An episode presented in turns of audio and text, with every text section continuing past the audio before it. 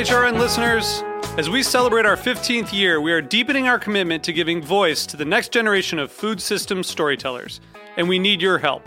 Our internship and fellowship programs help activate new possibilities for underrepresented and underestimated young people through experiential journalism, audio engineering, and production training.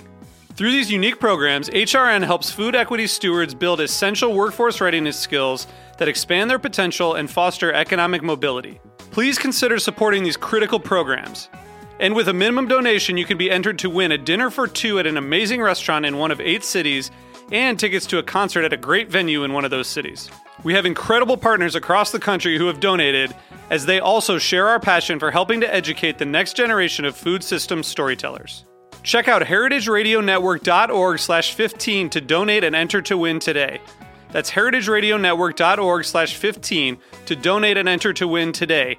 And make sure you donate before March thirty-first. Thank you.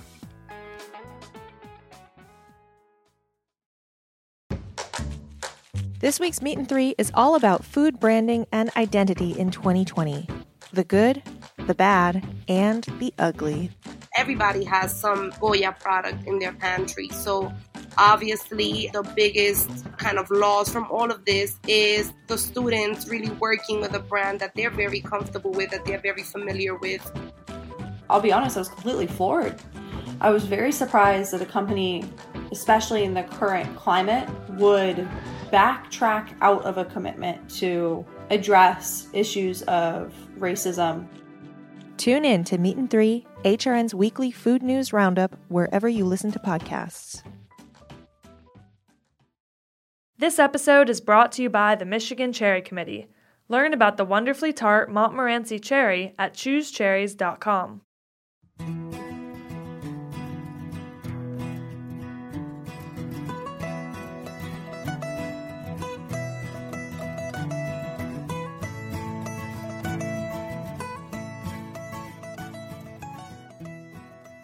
Thanks for listening to another episode of Eat Your Heartland Out.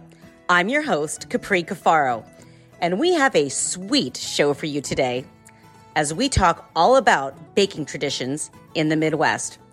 Our first guest literally wrote the book on it. Shauna Sever is a former entertainment reporter turned baker extraordinaire.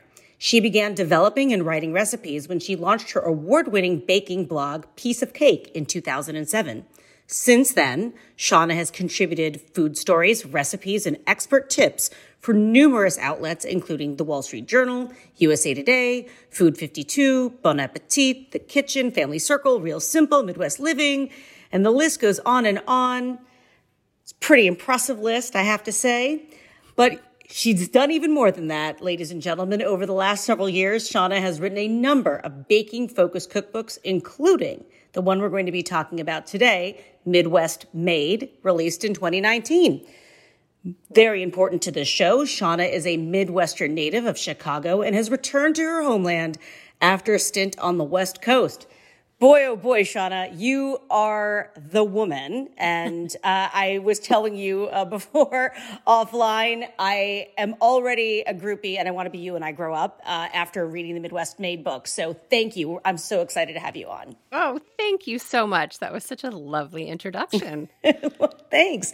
So uh, I uh, spent a lot of time with Uh, the cookbook and uh, actually read the introduction. I feel like a lot of times people don't read introductions to cookbooks. That's they just a great go point. Like, they go they go straight in. But for me, I feel like, you know, you want the context, right? And mm-hmm. um, it provided a lot of context. And there was this one sentence in the intro that really resonated with me because it kind of is at the soul of what this show and this series is all about. So I'll read the quote. Um, your words. Without immigrants, this book you're holding, Midwest Made, its author, that would be you, and the region's unique cultural landscape at large simply wouldn't exist. So true. So I want to know, how did your ethnic identity inform your cooking and this cookbook specifically?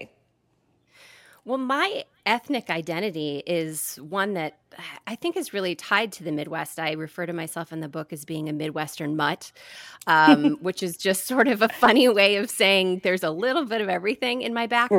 Right. Um, my grandfather was Greek and Sicilian. Both of his parents were immigrants from those countries. And then my grandmother kind of was a mashup of Irish, Swedish, and German. Mm-hmm. And so we had a really eclectic family table. I had a very, you know, A, a, a tight extended family while I was growing up, and food was always a huge part of the story. And so we saw lots of different types of dishes growing up. It never occurred to me that it was unusual to have, you know, a, such a different mix of dishes on the table. And and for the holidays, of course, it was classic all-American cooking. But, um, you know, my grandfather was also very into gardening and, and uh, yeah. really strong Greek olive oils and strong cheeses at a time in the eighties where a lot of people in the Midwest were not, you know, visiting those markets, but that was the food that he grew up with. And so right. those flavors really influenced me um, growing up in a way that I didn't really, uh, you know, like a lot of people, I, you know, took it for granted. You take the things of your youth as being kind of normal. Um, mm-hmm. And then going to California for thirteen years and sort of realizing, um, that those things you don't find. I mean, of course, now you, you find things more, you know, it's easier to find all kinds of great markets out there. But specifically sure. with baking, you know, the bakeries of the Midwest really mm-hmm. showcase that that immigrant influence as well. And so I wanted that to be a really big part of the story of the book. And I think it's what makes the region so unique. No question about it. And I noticed uh, in the book so many of these ethnic type of pastries, and you have a whole ode to kolache. And I actually, on a totally different episode, talked about uh, we, kolache at length. But, uh, you know, kolache is in there. I think you have pushkis as well. Um, you know, give me some examples of some of these ethnic pastries that you included into the book, because I'm sure that our listeners want to Uh, hear about them and, and probably want to make them after they hear about them.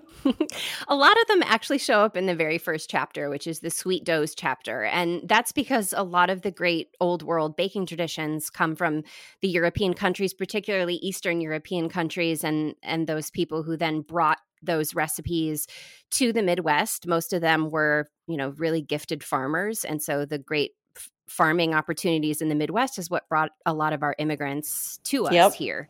Um, and so with that comes the really old school way of baking with yeast before there was any sort of, you know, baking powder to be, you know, that didn't come into play until the late eighteen hundreds. So the earlier part of that century, you had people bringing these yeast risen doughs that they just did the most incredible things with. And so, like you said, um, you know, the uh, punchki is one of those. Was there a yeast uh, raised donut? And the uh, hauska or hoska, uh, which is uh, a Czech bread that's like a braided mm-hmm. bread, kind of similar to a brioche, uh, really delicious. And then potica, which is another Czech bread. Um, or it can be Slovenian, and it has a couple different um, pronunciations, but that's that really beautiful walnut sort of swirled bread that you see. Right. And, you know, such a simple dough. Uh, there's a buttery yeast raised coffee cake dough that's in that chapter that is the building block for a number of different recipes. And that's really how a lot of the early bakers of the Midwest operated. They had a couple of really great foundation recipes and just got really creative with it. And that's a big part of the Midwestern story with food as well, is just the innovation and using what you have Absolutely. To make something new, um, and never being wasteful. I mean, that's a huge part of the story. Yeah, every guest that, that we've had on on this show thus far has said exactly that. There's, there are these repetitive themes when we talk about Midwest and Midwestern foodways, and it, you're bringing them all up here again, which is great, and putting them into practice and and one book and in one area, which is baking, uh, which is which is why I really wanted to have you on the show. So I know that, you know, you didn't just use recipes from, you know, your family. You, it's my understanding you actually traveled uh, the region in the Midwest to research for this book. So, gosh, I can imagine that that was one heck of an adventure. Uh, do you happen to have any stories, uh, favorite stories from your time on the road when you oh, were researching sure. for this? Yes. Uh, I mean, uh, we, it, inquiring minds want to know. One of the greatest things about traveling for this book is that most Midwesterners are just so, um, you know, not close to the vest with their family recipes, but they certainly don't. Are you sure them. about that? Are you sure? um, they certainly don't. Either they they they keep them top secret, or they're like, why do you want to know about that? You know, like that's just such a regular old thing. Themselves not realizing that, no, things like punchki are special. You know, you don't find them on the coasts, you know, or if you do, you find them by another name. And so the history of them is different here. And so people, once they found out that I was interested in these things, you know, they really want to open up to you because people don't usually dig deeper about, about these kinds of recipes. And certainly when I started writing this book, as you said, there are family recipes in the book. And that was really the underlying spirit of it. Sure. Like any author, you write from your own experience to start with. But you know, going back to those immigrant influencing influences, knowing there was going to be such a deeper story if I brought that part into it. And then when you travel to pockets of the country, like areas in Minnesota, for example, that still have such a strong Scandinavian influence. And so they have all those pastries. Or in Wisconsin, you have some some towns that are extremely German. And so you're going to find some great stuff um in the bakeries there. But one of my favorite trips specifically in making the book was going to Iowa. I did like a four or five day uh, trip from Chicago to a little bit past Des Moines with one of my best friends who's actually an Iowa native. And so it was just really fun for her too, to kind of learn more of this stuff that she had there. People were so open in sharing ideas, like you got to go here and you got to go there. Yes. And we had this crazy list just from talking to the servers at restaurants we stopped at and things like that. Um, but the Yarsma Bakery, which is in Pella, Iowa, which has a really deep uh, Dutch history, they're known for their Dutch letters. And so that's one of the Iowa recipes that ended up in the book. And, you know, the bakery has all the, you know, the tulips outside and the little, you know, white and blue pottery and the wooden shoes. Love it. And the whole thing. I mean, it's fabulous, really fabulous, and a really fun recipe too. Um, and so that's kind of what that area is known for and how. Uh, one of the ways that Iowa ended up being represented. But um, yes, there was a lot of great travel and and and actually a lot of digging deeper right in my hometown in Chicago, sure. Which of course there's so much, sure, so much. Yeah, there's so much that you can find just in this one city. It's really that that's a great influence as well. I think if I was from another part of the Midwest, I wouldn't have had such a strong sense of of all of the different. Um, influences that are here. And you try and cover as much as you can and what the majority right. is. I mean, I wish I could put every great, you know, Vietnamese pastry from Minnesota or go into the, some of the Somalian desserts. And it's just, right. I decided to sort of write from what I knew um, rather than trying to put myself as some sort of uh, food historian expert, you know, sure, um, and make it a more personal book. But look, I mean, I think just this this conversation, I think, is showing, or at least, you know, uh, speaking, since we're on the radio, um, to to listeners and to the audience, exactly what I'm hoping to convey is that the Midwest is more than just this meat and potatoes. You know, you're talking about all this cornucopia of different flavors, different ethnicities, different types of, of pastries, and you don't think about that necessarily. Um, and so this really, I think, gives, I hope, at least I hope, um, that uh, insight and that journey to listeners to get at least a taste of all of the different types of things that are in the Midwest. And I know that, you know, your book tries to do that as well. Um, so one thing that I really was interested in, again, in, in reading the intro and, and in Midwest Made, you kind of put baking into the context of the Midwest, um, kind of, you know, basically putting this concept of baking into the Midwest food is a state of mind, right? So you have five baking tenets of the Great Midwest. Please walk us through those five and why they are uh, the baking tenets of the Great Midwest. Yes. So these were really the guideposts that I developed for myself really early on, even when I was crafting the proposal, because I knew, first of all, doing something so personal and something so complex was going to really need some clear sort of entry points into a really mm-hmm. vast amount of information and recipes. And so what I did for myself is I defined the five baking tenets of the Midwest as bake big, Bake easy, bake with purpose, bake in the present, and bake in the past. Um, and, you know, bake big, meaning big batches, like the nine by thirteen is the quintessential symbol of Midwestern hospitality. Absolutely. On, on for everything, whether it's a hot dish or a cake. Exactly. Yeah. And that's about sharing, you know, feeding a feeding a crowd. And of course, with baking easy, you know, you want to keep it simple and you want to use what you have uh, first and foremost. And then if you have to add a special ingredient here and there, you can do that. Um, bake with purpose is one of those things. That's why I love baking in general and why I've chosen to make that my food writing career and not savory food, because for me, there's always going to be a reason why we bake. I always say that we have to cook, but we get to bake. Like baking is always going I to love be, that. yeah, it's always going to be something beyond the everyday, right? Like whether it's a birthday or it could just be a Wednesday night and you're really craving something to watch, you know, with your, your trashy show you're going to see or whatever it is you want to have. So, I mean, there's a reason why you're going to create something, right? Which is great. Right. And, um, and the baking in the present is very much about, you know, trying to find modern ways to innovate Um, old school recipes, which I did a lot of for this book. There's no box jello. There's no cake mix or Cool Whip. Not that there's anything wrong with those things. I still totally crave those things from time to time, and I grew up on them. But for this book, really trying to unravel a lot of those church community recipes that run on a lot of those processed ingredients, right? And sure. kind of bring them into the fresher, sort of modern age, how people like to bake and eat now. And then baking from the past. I mean, you know that the tradition and, and upholding tradition and keeping those things alive is very much a part of the Midwestern character, and that's Absolutely. reflected in the in the recipes as well.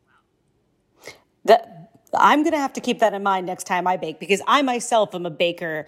Uh, I mean, I like to cook as well, but baking is my main is my main jam. Yeah. Um, for for just all those reasons. I mean, I, and and because it does have this, when you bake, there is more, I think, sentiment, heart. There is that purpose there. Um, you you do bake for a reason, and I guess I never really thought about it. Uh, you just kind of do it, right? But when you really break it down, I can see exactly why these uh, five tenets really were your guideposts as as you approached, uh, as you said, a very large amount of information, which is really difficult to tackle. Yeah, uh, something something that I've learned doing doing this series as well is that it's a a lot of ground, literally and figuratively, to cover.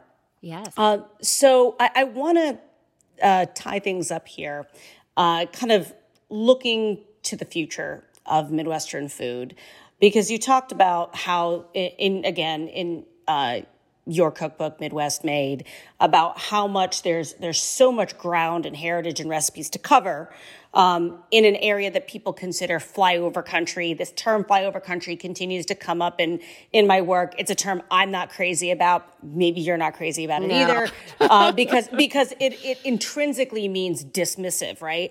And so yeah. why do you think so many have dismissed the Midwest and its food, and what can we do to change that going forward?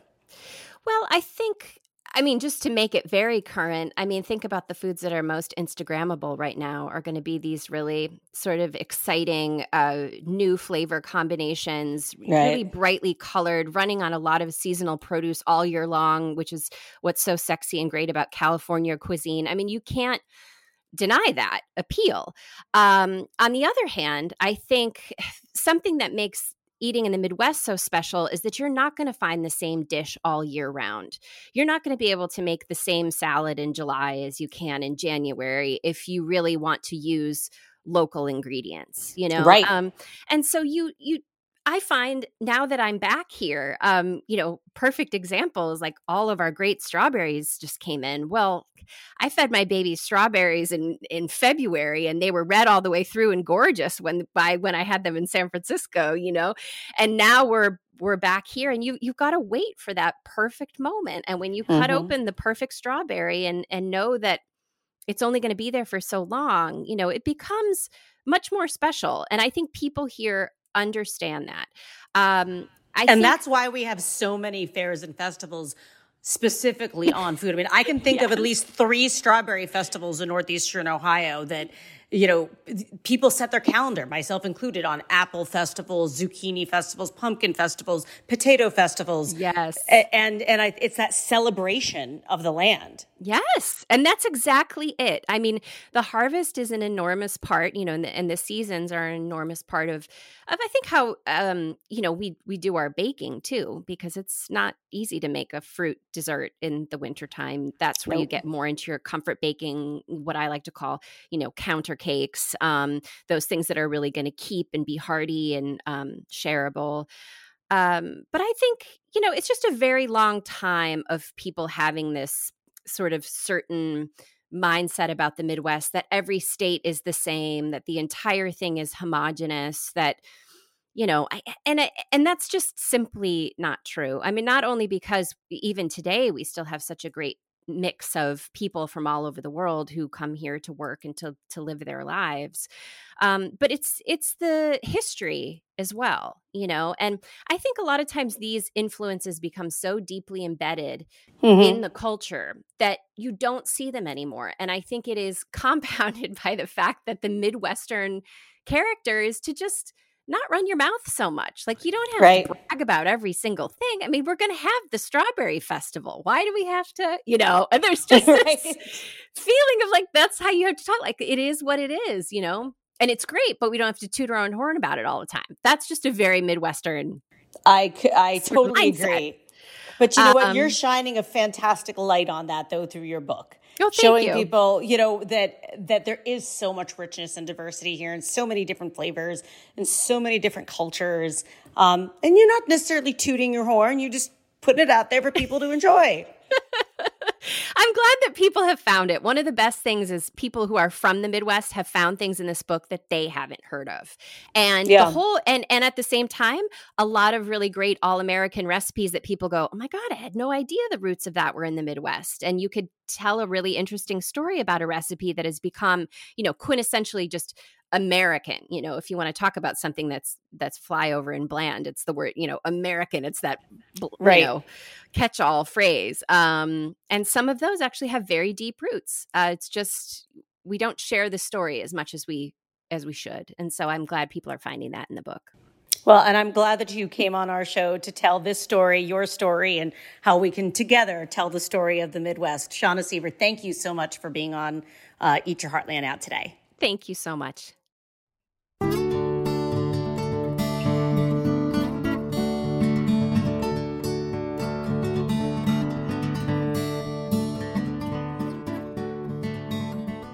This episode is brought to you by the Michigan Cherry Committee, representing seventy-five percent of U S-grown Montmorency tart cherry production. With over one hundred articles published in health journals stating the vast health benefits of Michigan's superfruit, it's best to choose the cherry with more. U S. Montmorency tart cherries.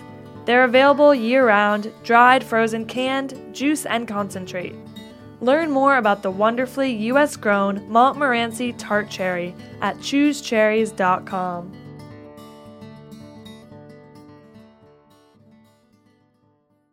I'm delighted to be joined by my friend and colleague, Salena Zito. Salena is a journalist from Pittsburgh, Pennsylvania, right over the border from me in Ohio, as a matter of fact. She writes for The Washington Examiner, The New York Post, appears regularly on television and radio, and is the author of The Great Revolt about the twenty sixteen election. So hearing all of this, you may be asking yourself, what is a political journalist from Pittsburgh doing on a show about Midwestern food? Well, you're about to find out because we're welcoming Salena right now. Hey, how are you? Hey, Capri, how you doing? I am great. We're so excited to have you on the show. And uh, you're the perfect guest, actually, to bookend our last guest, um, Shauna Sever, who wrote the cookbook Midwestern Made. In her book, she talks about the phenomena of the cookie table. And I know that you've written about the cookie table um, and have made cookies for the table. So tell our listeners about your connection to the cookie table tradition and what well, it's all about. Well, it makes it even more uh, meaningful for me to talk about this today is today's the anniversary, that a six-year anniversary that I was hauling three thousand cookies in the back of my Jeep, and that was all I could. I couldn't fit anything else in the Jeep. I had to make two trips to the to the mountains uh, for my daughter's wedding in two thousand fourteen. Uh, so, uh, you know, I made over three thousand cookies. I had to take ten days off from work uh, to pull this off. But the cookie table uh, has been a tradition, not only in my family, but in families w- throughout my neighborhood, and then the neighborhoods outside of that, and the neighborhoods outside of that, for as long as I could remember, and going back as far as my grandmother's a generation who came here in the beginning of the twentieth century. Right. And, and so while you're from Western Pennsylvania and I'm from Northeastern Ohio, we are bordering communities, very similar uh, throughout the Rust Belt. And Shauna Sever's book, she talks about the cookie table and references my hometown of Youngstown, Ohio specifically. We didn't get into it about the cookie table because I knew I was going to have you on. And I knew that you, you know, really had this hands-on experience with the cookie table. Um, so, you know, three thousand cookies. That's a lot for one person to make. You said it took you ten days, but, you know, and you obviously talked about how it's a tradition in your family, in your area, in our area. I mean, it's pervasive throughout Ohio. It's pervasive across uh, the Italian-American communities, predominantly in the Midwest um, and within our region. Um, you don't see it as much from example, for example, like in New York, New Jersey Italian. So it really is a regional thing. Um, but uh, maybe you can give a little bit of context of why these cookie tables show up at weddings, what their significant is and significance is, and what kind of cookies you can actually find. So the tradition began, and the only reason I understand this is because my grandmother explained it to me, and she was one of, she was part of the generation that began this tradition. So immigrants, they didn't need to be Italian. This is a tradition that crosses a lot of ethnic uh, groups. Uh, Polish. I guess we just have a lot of Italians here, or and, or people are marrying Italians, and therefore somebody's bringing the cookie table, so there's no discernment. So the tradition began because when that first generation arrived here, that big wave of of immigrants from across Europe arrived here in the beginning of the twentieth century. They didn't have a lot of money. In fact, the reason that they fled, as they used to call the old country, was because there was severe poverty. Uh, and so, but when their children married, whether they married an Italian, which was preferred if you were Italian, but also started to cross against the, uh, uh, uh, go across the different immigrant um, populations that filled places like Pittsburgh, like Youngstown, like Toledo, um, it was they wanted to show off when their when mm-hmm. their daughters uh, got married. And when their sons got married. But because they didn't have much money, the th- one thing they could show off were the baking traditions that they brought from the old country. So as a way of, of um, uh, letting guests know that there was something very special about this family was for the moms and the aunts and the daughters and the granddaughters. And trust me, it was only women at that time. And there was espresso and wine involved, which made a very unique uh, condition at the table. But they would get together and they would make hundreds and hundreds of cookies, taking great pride in the in, in the ingredients that they used and the way that they decorated them. And they would place them on tables. Often these marriages happened in church basements, in backyards, um, at Uncle Leo's restaurant on the second floor. Uh, but and, but the first thing a guest would see would be the presentation of the cookies from the old country. Now, they couldn't give their daughter an elaborate wedding. They didn't have a ton of money for the guests, but they certainly made the guests feel as though they had something special from that particular family. That tradition never ended. In fact, if you go to a wedding in Youngstown or Pittsburgh or all the places where this tradition is cont- carried out, you don't judge uh, what the woman, what the bride's dress looks like, or the mother of the bride or the bridesmaids. That's the least concern when you walk into that wedding. It's if you have a cookie table and if you have sufficient ability to take at least two to three dozen cookies home yourself in a very nice, convenient container. That is that that is truth. I mean, it, it doesn't matter, you know, um, what's going on. It, the cookie table is really the star of the show, even more than the bride. There's no question about yes. that, because it is so elaborate. And really, it's also frowned upon if you buy cookies for the cookie table. Oh. You know, you if that's yeah. just a big no-no. I mean, you have to be making and freezing cookies sometimes for, you know, months. Uh, before a wedding, to have that volume sufficient enough to show that you, um, you know, have uh, that kind of presentation that so many of us have become accustomed to um, when you come to weddings in the Midwest, and, and in this case, Western Pennsylvania, which is a bit of an adopted part of the Midwest, which I, I want to ask you about in a minute. But before we get there, um, I want to talk about the actual cookies on the table. And I know that everybody's traditions are slightly a little bit different, but from your experience, um, both personally and, and maybe any of the research you've done for some of your writing, what are the, the type of cookies that you may see on the table? Well, so one of the most important ones are the pignoli, especially among the Italians. Those are made with pine nuts, and they have a light, airy texture to them, and they taste great with espresso. That is that is a very important um, um, cookie that you find at almost all weddings. There's also the rum ball, which is not a baked cookie, but it's made with ground nuts and uh, you know, ground, typically like vanilla wafers and rum and and cocoa, and doused, rolled in a ball and doused into uh, in confectionery sugar. Uh, that's an important one. And when you're Italian, the Neapolitan cookie, or as the non-Italians call it, the rainbow cookie, right, is is a critically important cookie, not only because of taste and texture. It's made with marzipan. It has different vibrant jellies in between, traditionally apricot and raspberry, um, and, and it has a yellow, pink, and green uh, dough. Uh, in different layers, and a really dark, bittersweet, chocolate hard icing on top. And it's cut like little bricks. Not only is it delicious, it is also incredibly colorful and an important part of a wedding table. You're making me hungry right now, and I, I, I and and you know, I don't know if I'm gonna have a chance to to bake uh, right this minute, but maybe I could go down to Jimmy's Italian store on Belmont Avenue and get me some of this stuff. Which oh, yeah. you know, coming coming from from our vibrant, uh, you know, immigrant rich communities, you can always find an ethnic grocery store, ethnic bakery, which is we're really blessed to have. And one of the reasons why I've, you know, doing this show is to try to highlight some of the diversity uh, and the richness of our culinary culture throughout our region.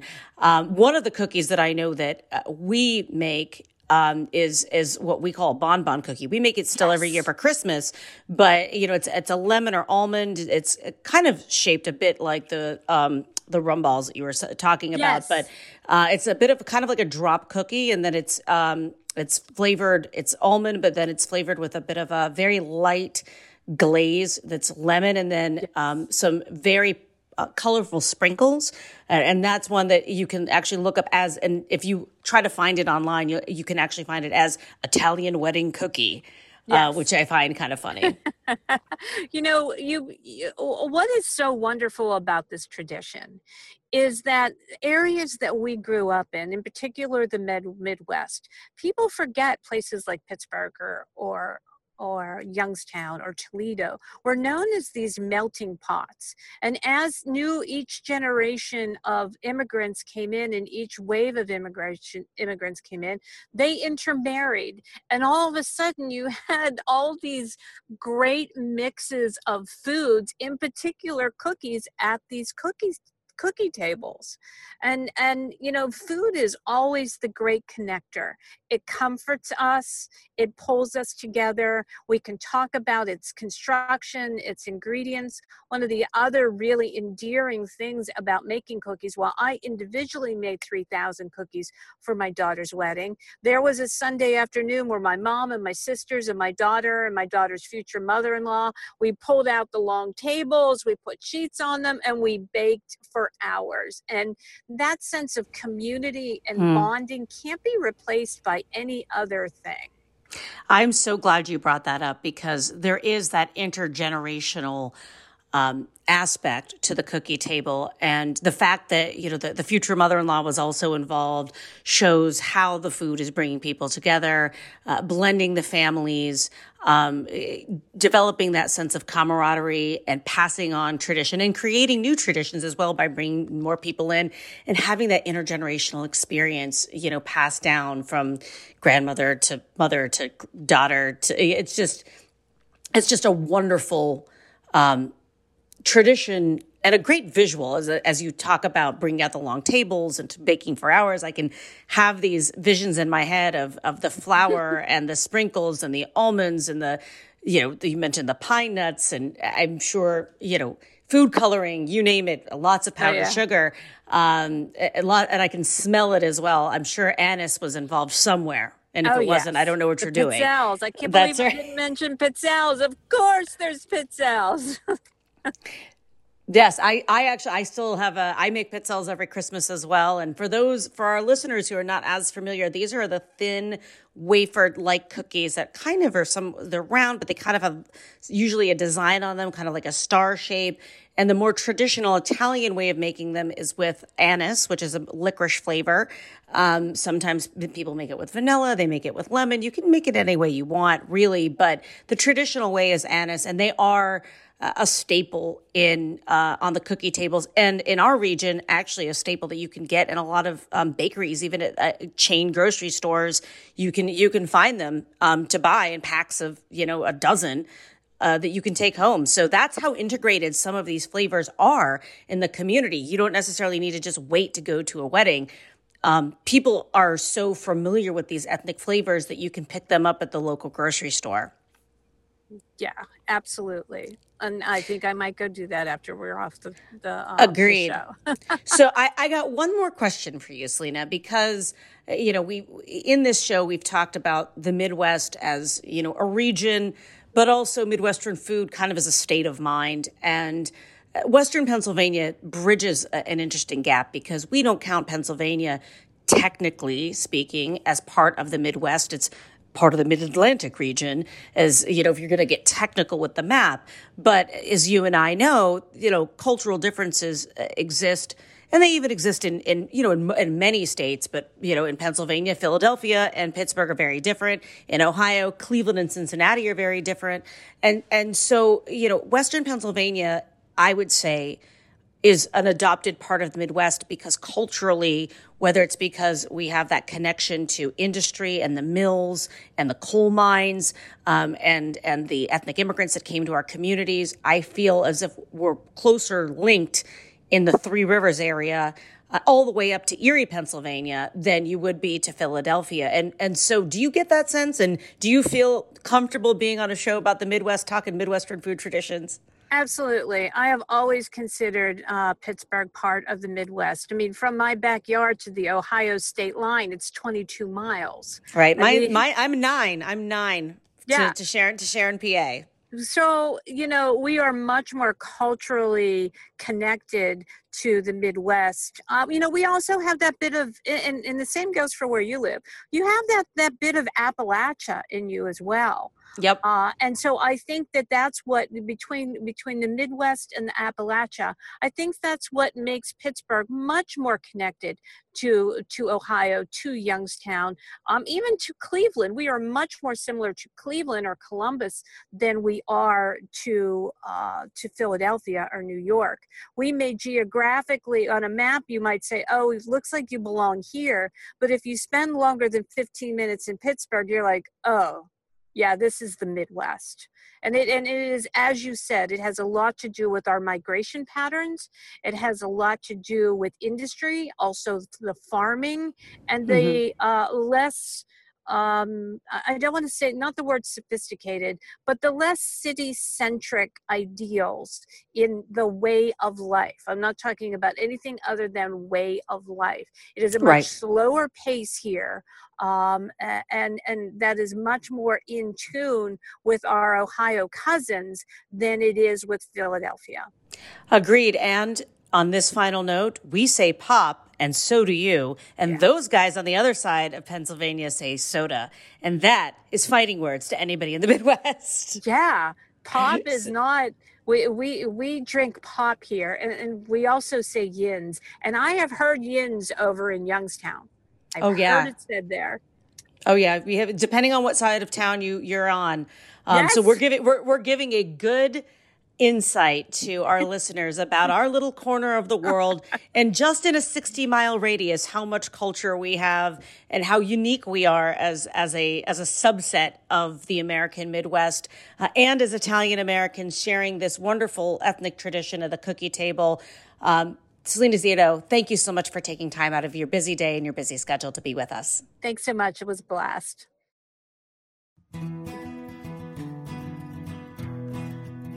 Eat Your Heartland Out is powered by Simplecast. Thanks for listening to Heritage Radio Network, food radio supported by you. For our freshest content, subscribe to our newsletter. Enter your email at the bottom of our website, heritage radio network dot org. Connect with us on Instagram and Twitter at heritage underscore radio.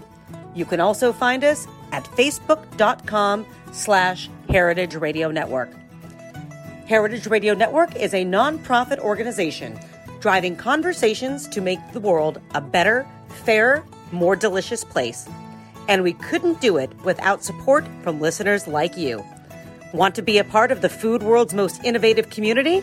Subscribe to the shows you like, tell your friends, and please join the H R N family by becoming a member. Just click on the beating heart at the top right of our homepage. Thanks for listening.